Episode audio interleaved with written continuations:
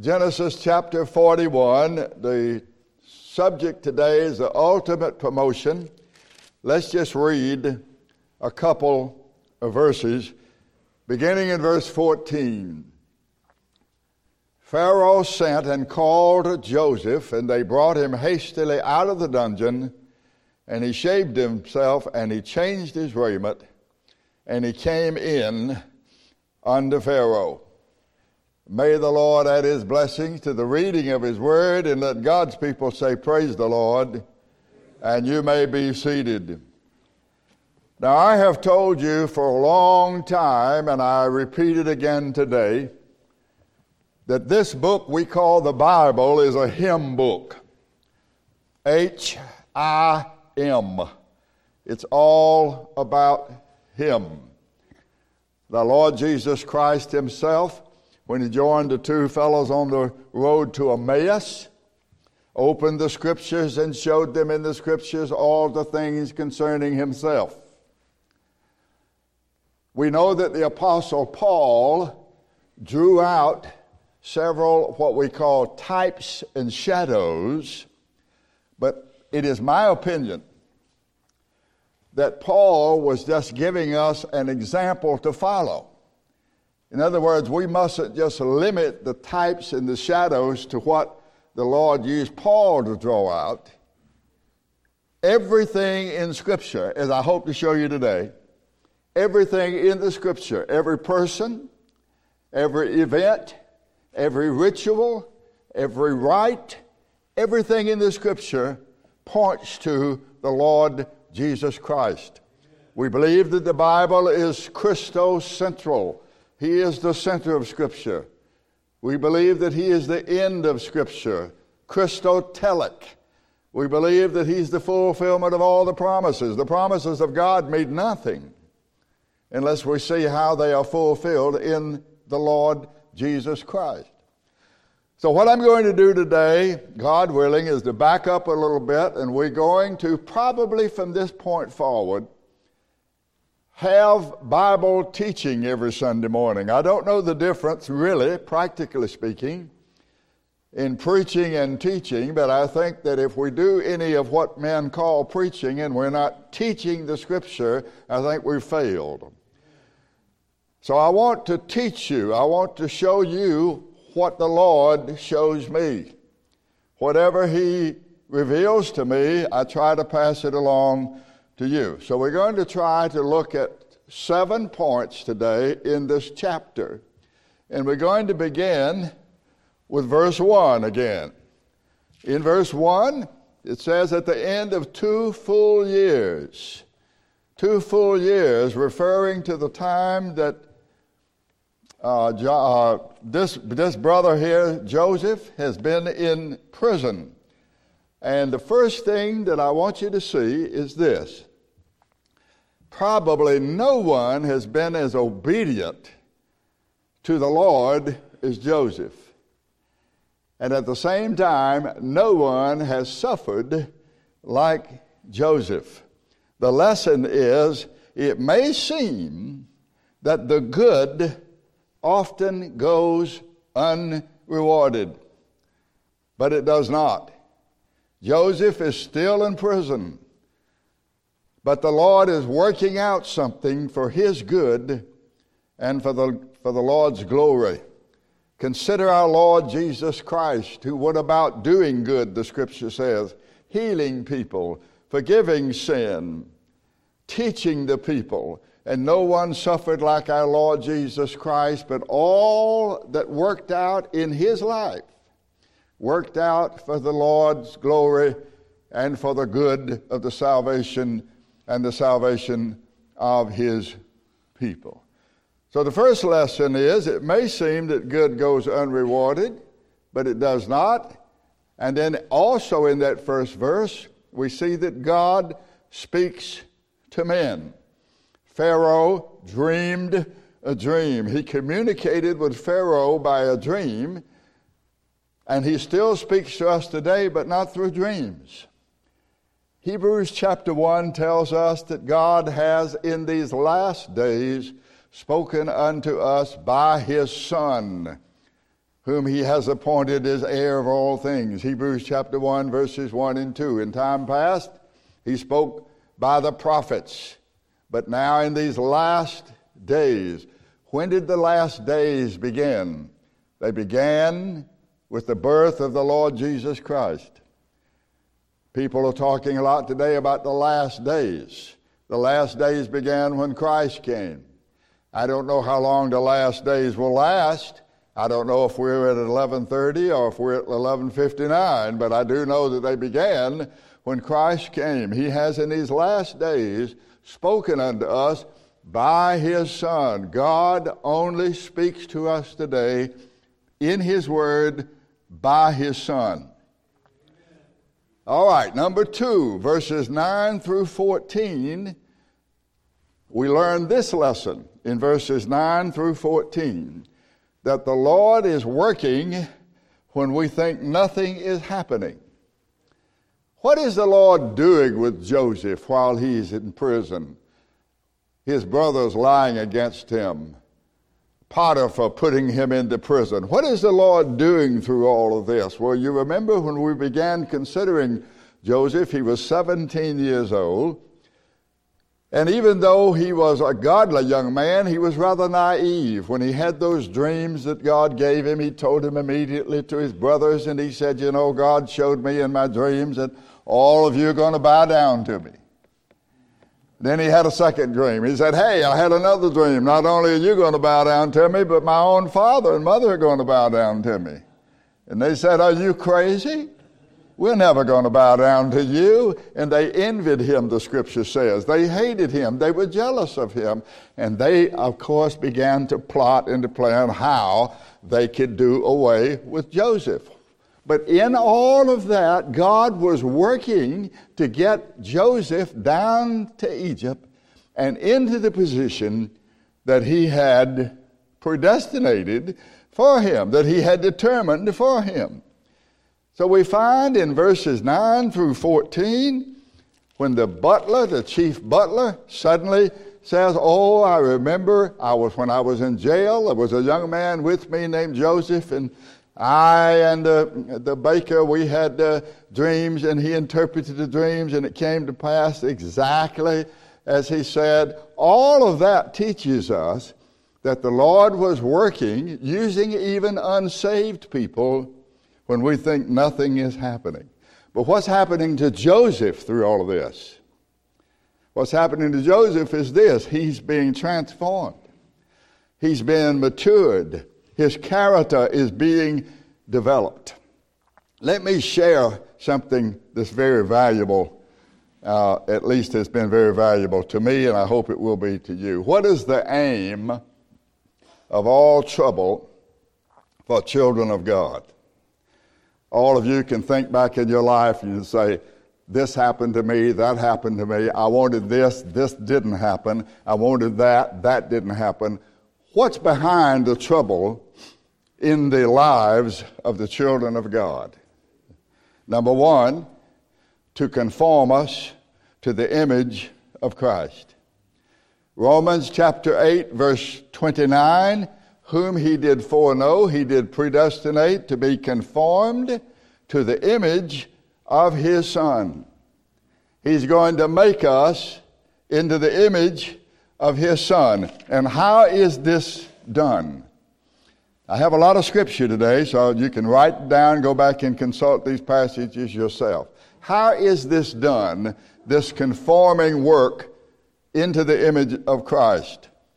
Listen to this Romans chapter 12, verse 2 Do not be conformed to this world, but be ye transformed by the renewing of your mind. The, the renewing of your mind. How is that done? How is your mind renewed? By getting His Word into your mind, getting His Word into your heart getting His Word into your soul. I promise you that the more of God's Word comes into you, the more your mind will, will be renewed. Paul said in Philippians chapter 3 and verse 10, Oh, that I might know Him and the power of His resurrection and the fellowship of his sufferings, and be made conformable unto his death. He said again in Philippians chapter 2, Let this mind be in you, which was also in Christ Jesus. What kind of mind was in Christ Jesus? It says, He took upon Himself, He made Himself of no reputation, but He took upon Himself the form of a servant.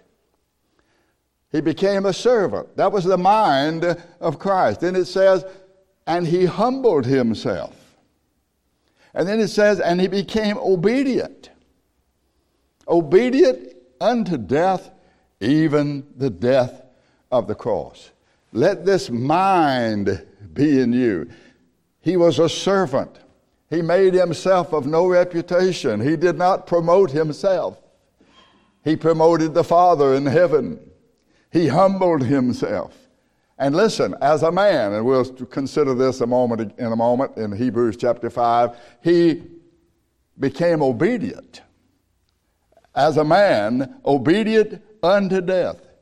The first aim of trouble in the life of a believer, in the life of a Christian, is to conform us to the image of Christ, the perfect Son and our Savior. The second point the second reason behind the trouble that we experience is to teach us submission to the will of the Father.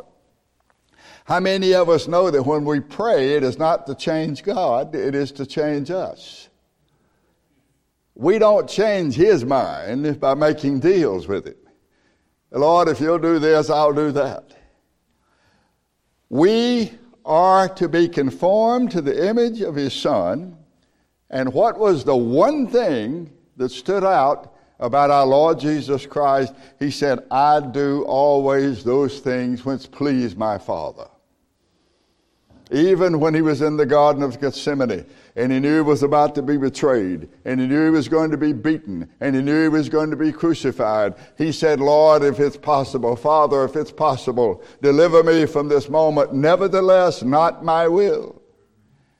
Not my will, but thine be done. I believe that one of the whole foundations of the aim of God in trouble is to teach us in whatever state we're in you may be lying on a hospital bed, and the surgeon may come in and say, There's only a 20% chance that this surgery will be successful. How will you be able to say, Father in heaven, if it be thy will, deliver me from this, nevertheless, not my will, but thine be done? The first aim is to conform us to the image of Christ, and the second is to bring us into submission to the will of the Father. Listen to this amazing passage of Scripture. I need to come back later and exegete it, open it up for you. It's found in Hebrews chapter 5, beginning in verse 7. It says of our Lord Jesus Christ, in the days of his flesh, when he had offered up prayers and supplications with strong crying and tears unto him that was able to save him from death, and he was heard in that he feared, Listen to this, verse 8, there it is on the board for you. Though he were a son, yet he learned obedience by the things which he suffered. He experienced what it was as a man to obey in the face of adverse circumstances. And being made perfect, he became the author of eternal salvation unto all them that obey him. Notice now, he learned obedience, and we must learn to obey him. Not my will, his will be done. And his will is revealed in the scripture, in the Bible. All right, number three, third lesson. Back in Genesis 41, verses 15 and 16, we see that the Pharaoh and his wise men and magicians could not understand the dream that he had had. This prompted him to call Joseph, and he said, I understand that you can interpret dreams. Verse 15. And Joseph, who had a prime opportunity to promote himself, said, Oh, no, it's not in me. It's not in me. God shall give Pharaoh an answer of peace. Here's the point that I'm making natural men do not understand spiritual things. Today, we don't need to be taken up so much with understanding dreams, but understanding the completed Word of God. The Scripture has been completed. We believe the Bible is fully inspired. The plenary verbal inspiration of Scripture, the word by word, full inspiration of Scripture, that God has said all He is going to say. And He has said enough for all men to be saved by it. Today, we need to understand the completed Word of God. Neither Pharaoh nor any of his men understood the dreams, and they couldn't know, therefore, what needed to be done. So, what needed to be done? Well, let me put this in our, on our plate. When you're facing things and you don't know what to do, let me tell you two things you can do. The first thing is to humble yourself. To humble yourself. Joseph was a humble man. He was submissive to the will of God. He had been patiently waiting now for 13 years. He had to wait that other two years, a total of 13 years since he'd been 17 years old. He's now 30 years old. He was a humble man. The first thing we need to do, if we're going to understand the will and the mind of God and how to act and how to carry out ourselves in the manner that will glorify Him, is to humble oneself. Colossians 3:12 Put on therefore as the elect of God holy and beloved bowels of mercy kindness humbleness of mind meekness and long suffering. James chapter 4 verse 6 God resists the proud he gives grace to the humble. James chapter 4 verse 10 Humble yourselves in the sight of the Lord and he shall lift you up. 1 Peter chapter 5, beginning in verse 5, God resists the proud, he gives grace to the humble. Humble yourselves, therefore, under the mighty hand of God, that he might exalt you in due time. Cast all your care on him, he cares for you. First thing, humble yourself. Second thing, ask him for wisdom. Ask him for wisdom. James tells us in James chapter 1, he says, The trying of your faith from trouble works patience. The trying of your faith works patience. If any of you lack wisdom while you're going through these trials and these troubles, let him ask of God, who gives to all men liberally and upbraideth not. In other words, God will not rebuke you. No matter how many times you ask him for wisdom, he upbraideth not. Ask and it shall be given him. Joseph was in trouble. Joseph's faith was being tried. Joseph was learning patience. No doubt he was calling upon the Lord. He was a humble man. He was asking God for wisdom. The Lord has promised to bless, to bless humility and dependence upon Him through prayer. He has promised to do that. I think that's good practical advice. Now, in verses 17 through 24, we simply have more details of the dreams that are revealed. Pharaoh has told the dreams to Joseph, and in verses 17 through 24, he reveals some more details about those dreams. When we get down to verse 25, verses 25 through 32, we have Joseph's interpretation of Pharaoh's dreams. Now, notice what Joseph says. He says the two dreams, verses 25 through 32, he says the two dreams are really one. You see that in verse 25? Joseph said unto Pharaoh, The dream of Pharaoh is one. God has showed Pharaoh what he is about to do. The two dreams are one. He says the same thing in verse 28. This is the thing which I have spoken unto Pharaoh, what God is about to do. He shows unto Pharaoh. Now, why was there two dreams? First of all, because there must be two witnesses to establish truth. Two witnesses to establish truth. It's not enough to have one witness. Listen to this from the law of Moses, Deuteronomy 19, verse 15. One witness shall not rise up against a man for any iniquity or for any sin, in any sin that he sinneth. At the mouth of two witnesses or at the mouth of three witnesses shall the matter be established. Now, I want you to turn to John's Gospel, chapter 5, if you will, in the New Testament. John's Gospel, chapter 5. The issue in what we call the gospel, the issue is who is Jesus? Is Jesus the Messiah? If he is the Messiah, then there's absolutely no excuse for anyone, Jew or Gentile, in not receiving him, not believing on him, not coming to him, committing oneself to him. In John chapter 5, there's an issue of a witness. And the Lord Jesus presents several witnesses here.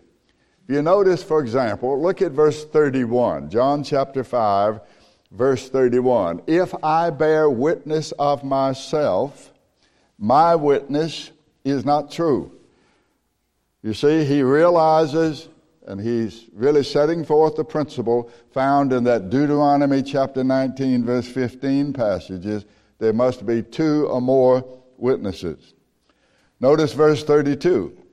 There is another that bears witness of me, and I know that the witness which he witnesses of me is truth.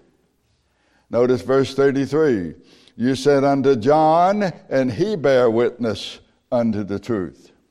Notice verse 36. I have greater witness than that of John, for the works that the Father hath given me to finish, the same works that I do, they bear witness of me that the Father hath sent me.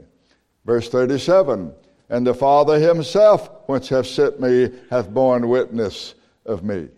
So Jesus presents several witnesses. He presents the witness of the Spirit, which I believe is verse 32. He presents the witness of John the Baptist, verse 33. He says, The works that I've done, verse 36, they bear witness of me. And he says, The Father, verse 37, they bear, he bears witness of me. He calls these witnesses. The two dreams are the witnesses of the will of God for Egypt and for Pharaoh. Now, each of us, we have witnesses. We have two general witnesses. We have the Old Testament and the New Testament. We have 66 specific witnesses, the 66 books of the Bible written by the prophets and the disciples. We have the witness of our own spirit and our own mind. We are told in Romans chapter 1 that our mind, our spirits witness to us, and the creation witnesses to us so that men are left without excuse. That's called general revelation. Every man, when he looks at the heavens and the stars and the sun and the moon, the miracle of birth, the majestic way in which things are made and put together, all of these things bear witness that there's a God. There's, if there's design, there must be a designer. If there's intelligence, there must be an intelligent being. He that made the eye, does he not see? He that made the ear, does he not hear? He that gives man the ability to speak, does he not know how to speak? Does he not know language? All of these things bear witness. There's no excuse for any person in the world. According to Romans chapter 1. So then they are without excuse. Not enough to save them, to save them, you must have the special revelation of the Lord Jesus Christ. You have, to be, you have to believe on Him, but it is enough to make it without excuse. God's message. Joseph said to the Pharaoh, He's given you two dreams. And he said, These two dreams are two witnesses. And he said this He said, This is to show you that what is coming is fixed It's fixed. It's established, Mr. Pharaoh. There's nothing that you or anybody can do about it. This is what the God of heaven and earth has determined, and it's fixed. Now, God's message to us in the Bible is fixed. It is sovereignly determined. It is finished. When Jesus died on the cross, he said, Tetelestai, the Greek term, a little phrase meaning it is finished. It is finished. It is sovereignly determined. It will not be altered. Though men have tried to change the Bible, they've tried to find holes in the Bible, they've tried to minimize the Bible, they've tried to find errors in the Scripture, though men have tried to change it for centuries. Today, the Bible is under severe attack. But altering the Bible will not alter the will and the purpose of God. It is fixed. You remember what I told you? We had a little pillow at our home. When I go back into our bedroom, I see this little pillow. You remember this? Some of you are nodding. And it said, You may ignore the queen, but she's still the queen. Uh, you may ignore the king of the universe, the king of kings and the lord of lords, but he's still the king of the universe. He's still the lord of lords. And as God has revealed his mind through Joseph, so he has revealed himself and his will for us through his son.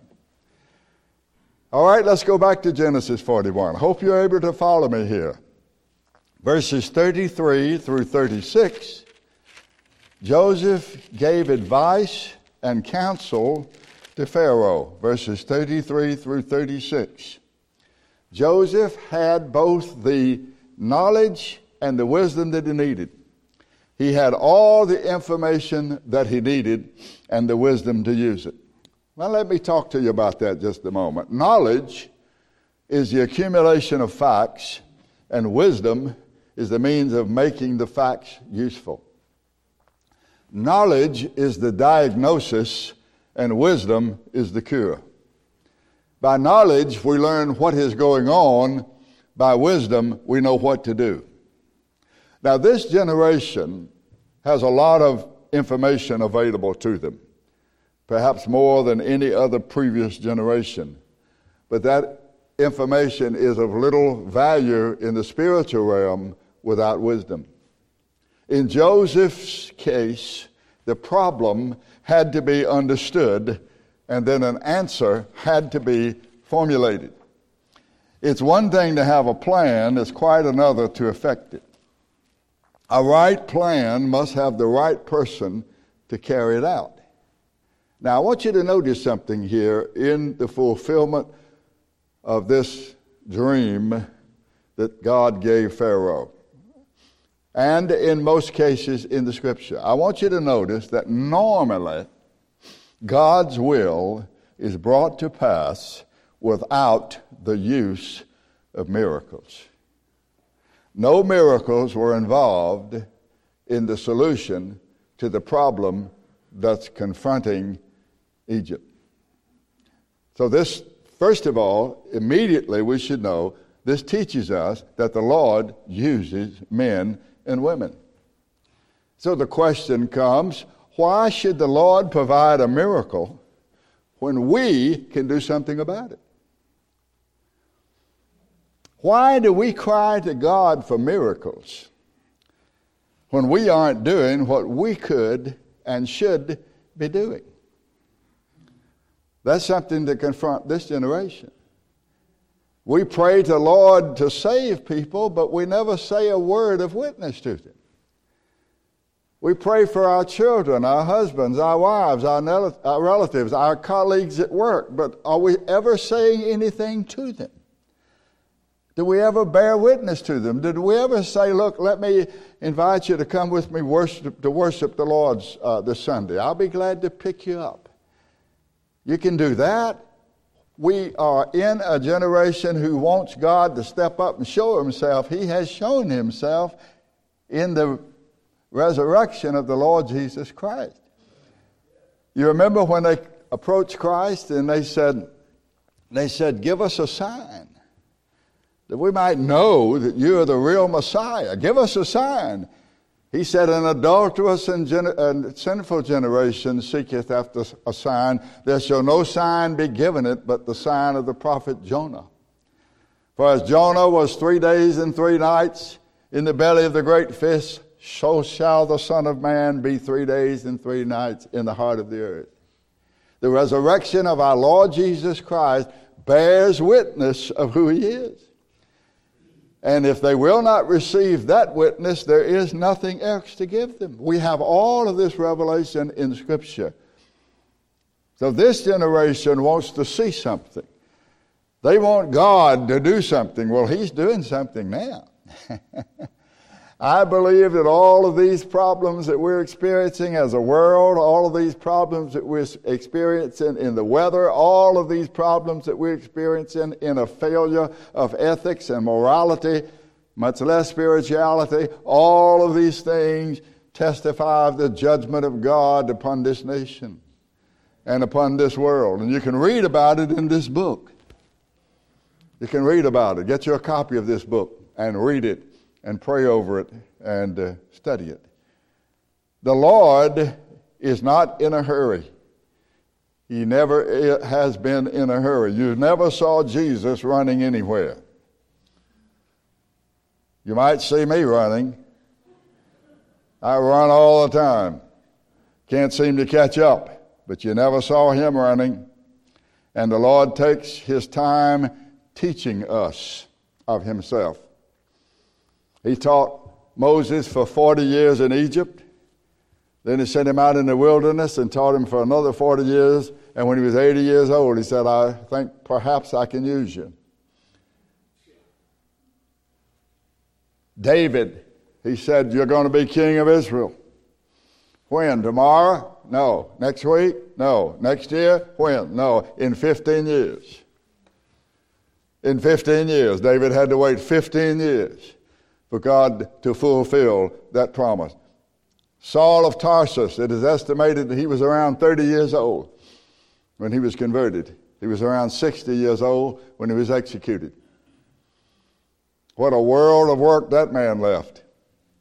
Well, back to Joseph. After interpreting his dreams, the Pharaoh's dreams, Joseph advised the Pharaoh as to what should be done, and he set forth a seven step plan, verses 33 through 36. I'll just share it briefly with you. Number one, he said, Find the right man. Verse 33. He said, This man should be discreet and wise. Number three, he said, Set that man over the land of Egypt. Verse 33.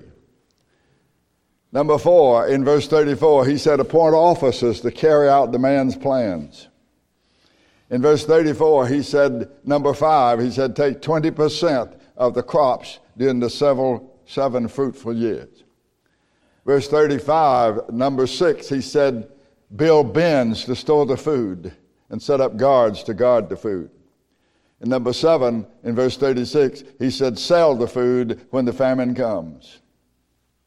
Seven steps, he said, to deal with this coming famine in Egypt. Find the right man. Make sure he's discreet and wise. Set that man over the land of Egypt. Appoint officers to carry out his plans. Take 20% of the crops and build storage bins and guard them and sell the food when the famine comes. Now, the Lord has blessed us with a lot of knowledge, but we need wisdom. And my friends, if we would be wise, where does wisdom begin? Listen to this Proverbs chapter 1, verse 7. The fear of the Lord is the beginning of knowledge, but fools despise wisdom and instruction. Let me challenge you this morning to determine to know, to trust, to study, and to obey the Lord in all things in His Word. Listen to these passages. Proverbs chapter 2, verses 6 and 7. For the Lord gives wisdom. Out of his mouth comes knowledge and understanding. He lays up wisdom for the righteous. He is a buckler, a shield to them that walk uprightly. Proverbs 3:13, happy is the man that finds wisdom and the man that gets understanding. Listen to Solomon as he counsels his son in Proverbs chapter 4. He says, "My son, get wisdom, get understanding, do not forget it. Neither decline from the words of my mouth. Do not forsake wisdom. She shall preserve you. Love her, and she shall keep you. Wisdom is the principal thing. Therefore, get wisdom. And with all thy getting, get understanding, the proper use of wisdom. Exalt her. She shall promote you. She shall bring you to honor. When you do embrace her, she shall give to your head an ornament of grace, a crown of glory shall she deliver to you. Proverbs chapter 4. Listen to Solomon as he speaks of wisdom. I am wisdom. I am better than jewels. Nothing that you can have can compare with me. I am wisdom and I have insight. I have knowledge and sound judgment. I help kings to govern and rulers to make good laws. Every ruler on earth governs with my help, statesmen and noblemen alike. I love those who love me and whoever looks for me can find me. I have riches and honor to give, prosperity and success. What you get from me is better than the finest gold and better than the purest silver. Proverbs chapter 8, verses 11 through 19. Where do we begin? The fear of the Lord. Fear does not mean a slavish fear, like a slave afraid of his master. It means a respect, a reverence for the Lord. Get to know Christ, who's called the wisdom of God, and the Spirit of Christ will give you wisdom. Paul told the Corinthians in 1 Corinthians chapter 1, Christ is the power of God, Christ is the wisdom of God, Christ is made unto us wisdom, righteousness, sanctification, and redemption. We have a book of wisdom in the Word of God. Get in it. Get in that book, and it will make you wise. Joseph gave the Pharaoh counsel, and the Lord has given us counsel. All right, now we get to the last part. Verses 37 through 38. Joseph is promoted. Joseph is promoted. All promotion, according to the scripture, comes from heaven. All promotion comes from heaven. John 3:27 a man can receive nothing except it be given him from heaven. Psalm 75 verses 6 and 7 promotion neither comes from the east nor from the west nor from the south but God is the judge he puts down one he sets up another. Promotion always comes from above.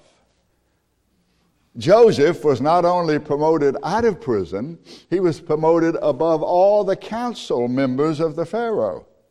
All of those who advised the Pharaoh, he was put above them. Listen to this from Psalm 106. Sharing a lot of scripture with you today, but you can go back and look it up. Listen to this. Psalm 106, verses 20 through 22. Then the king of Egypt had Joseph released the ruler of the nation set him free. He put him in charge of his government. He made him ruler over all the land with power over the king's officials and authority to instruct his advisors. Psalm 106, verses 20 through 22. By the grace of God, Joseph gave the right interpretation to that dream. He gave the right advice. And what Joseph said, according to verse 37, was good in the eyes of Pharaoh and in the eyes of all of his servants. Now, how did Joseph do it? How did he do it? Look at verse 38.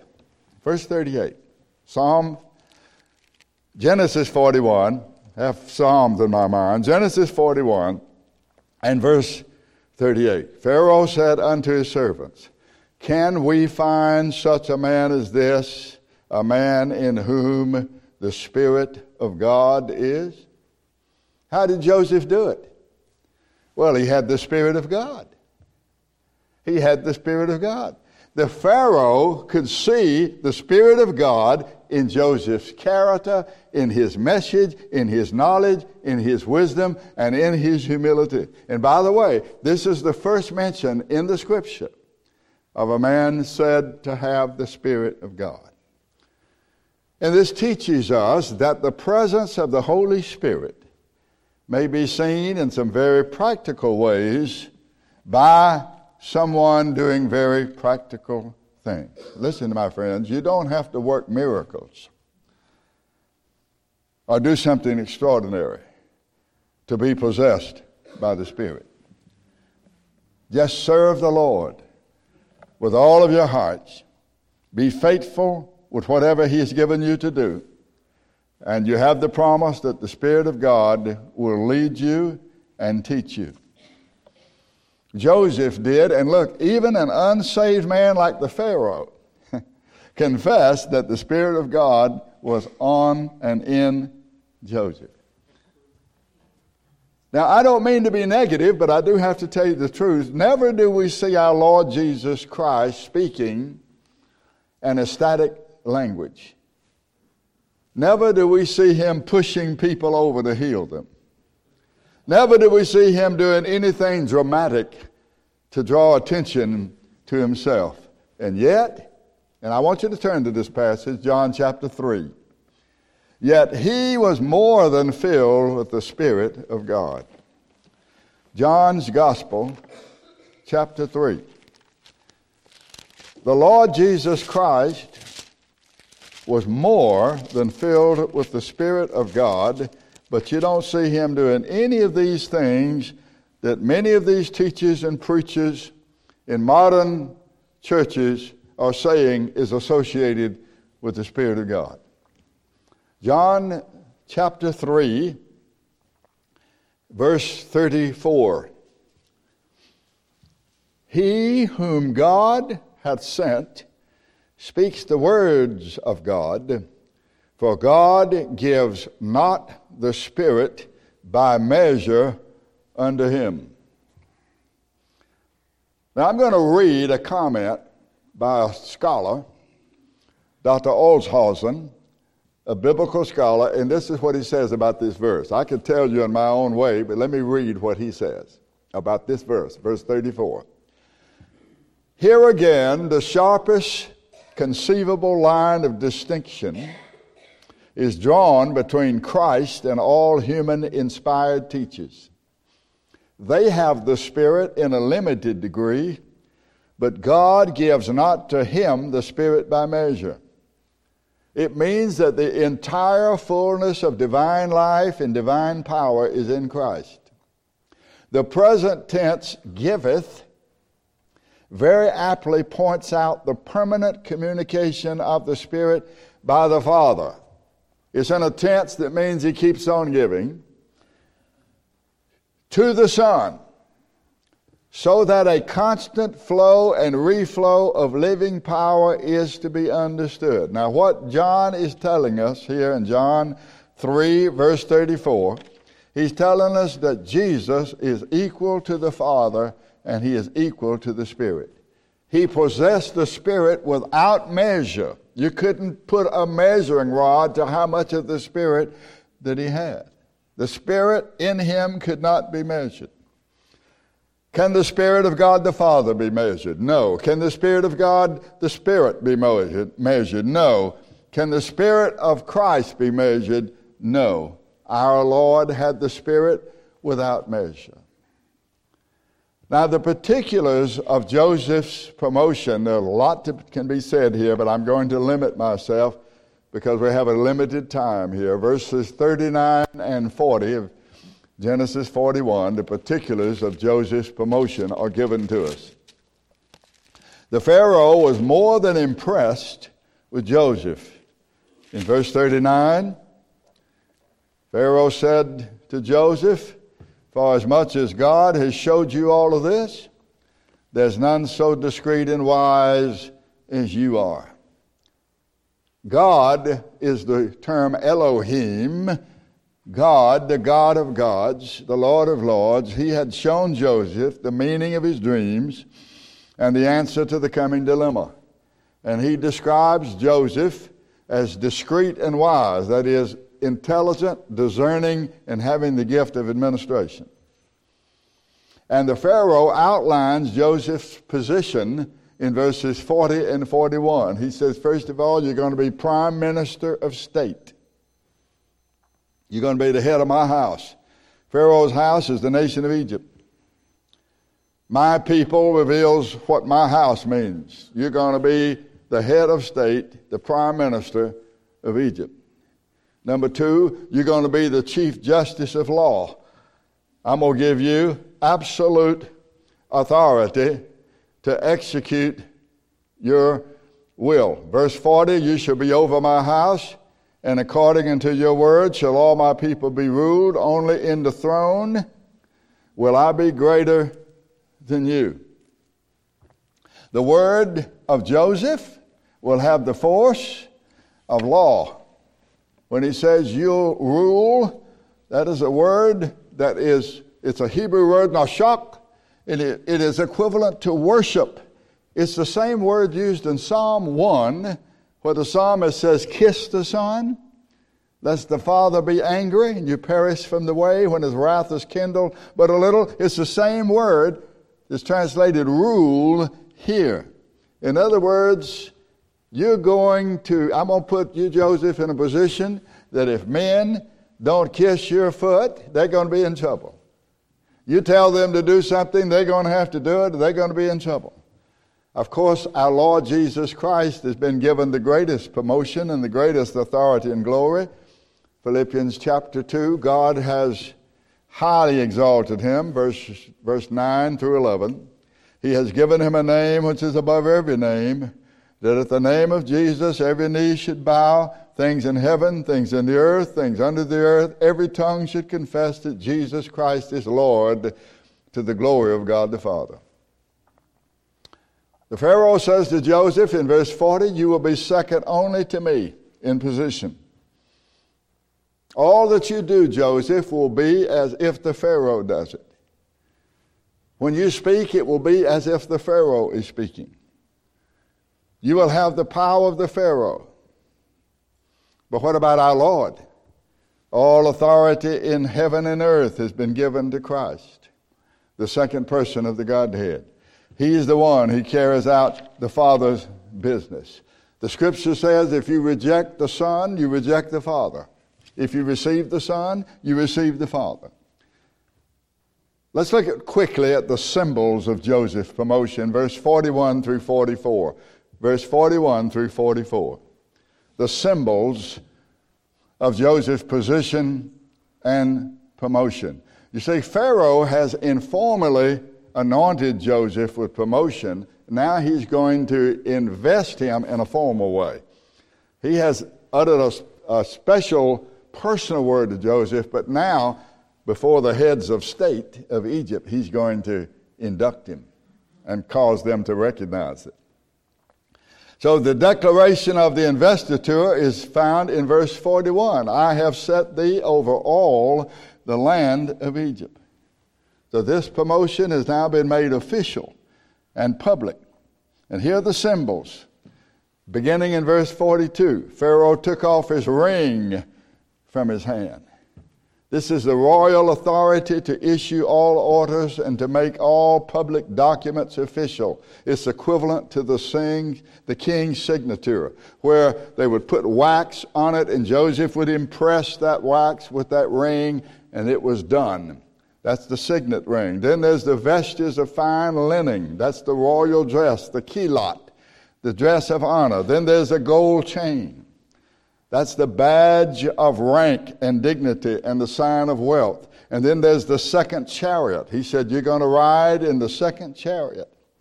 That's the state carriage, just as the monarchy in England still employs. And then he said, You're going to have public respect. Everywhere they go, everywhere you go, verse 43, he made him to ride in the second chariot which he had, and they cried before him, Bow the knee and he made him ruler over all the land of Egypt. When Joseph's carriage drove up, everybody bowed down. Everybody respected him. One word, abrek, meaning a shout to announce. They would announce the coming of Joseph, and everybody would go down on their knee. Joseph later told his brothers In Genesis 45, it was not you that sent me here, it was God. And he has made me a father to Pharaoh and a lord over all of his house and a ruler throughout all the land of Egypt. What a day. What a day. Joseph, when he woke up on that day, he was in prison, now he's prime minister. He was wearing the shackles of a prisoner. Now he's wearing the gold chain of authority. He was dressed in the rags of a dungeon. Now he's dressed in the fine linen of royalty. He walked as a slave. Now he rides in the second chariot. He was taking orders from the captain of the guard. Now his word is the law in Egypt. When he awoke that fateful day, he had to ask permission to get a cup of water. But now, according to verse 44, According to verse 44, no man shall lift up his hand or his foot in all the land of Egypt without your permission, Joseph. All of the affairs of the kingdom of Egypt must pass through Joseph. Everyone and anyone must have Joseph's consent to buy or to sell. Now let's multiply that by infinity. In the Lord Jesus Christ, all authority over heaven and earth even the very hairs of your head are numbered. Not one hair can fall from your head without his permission. How about that? Now, if that's true, I've heard people say, he, he cheated death. No, you didn't cheat death. God just extended your life. The Lord Jesus Christ said, Let him live to see another day. You're in His hands, my friend. The Lord Jesus Christ is not in our hands, we are in His hands. It's His authority by which this universe is governed. Jesus is our perfect apparel. Joseph had fine linen, we have perfect righteousness. And in Jesus, as I began this service today, I said, that Mike Jenkins had been promoted. In Jesus, death is a promotion. In Jesus, we have the ring of sonship. In Jesus, we have the full consent of the Father and of the Holy Spirit. In Jesus, we have everything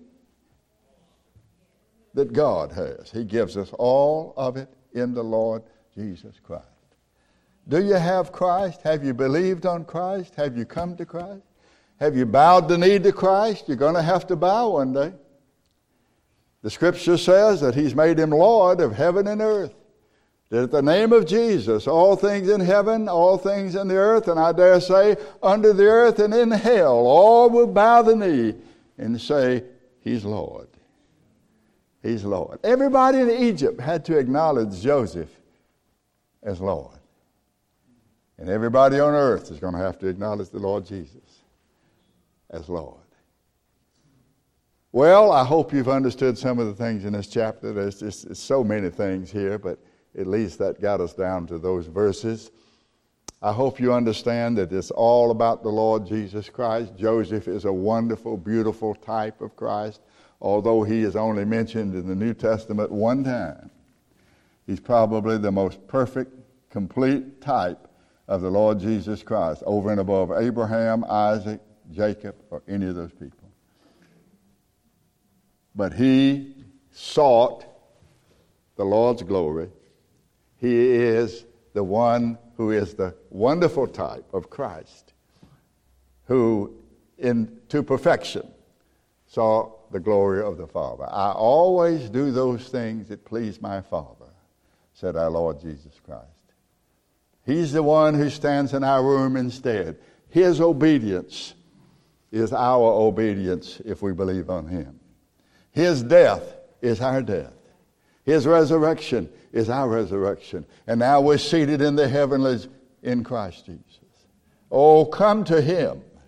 Come to Him and believe on Him that you may not perish in your sins. May the Lord bless His word. Let's stand together.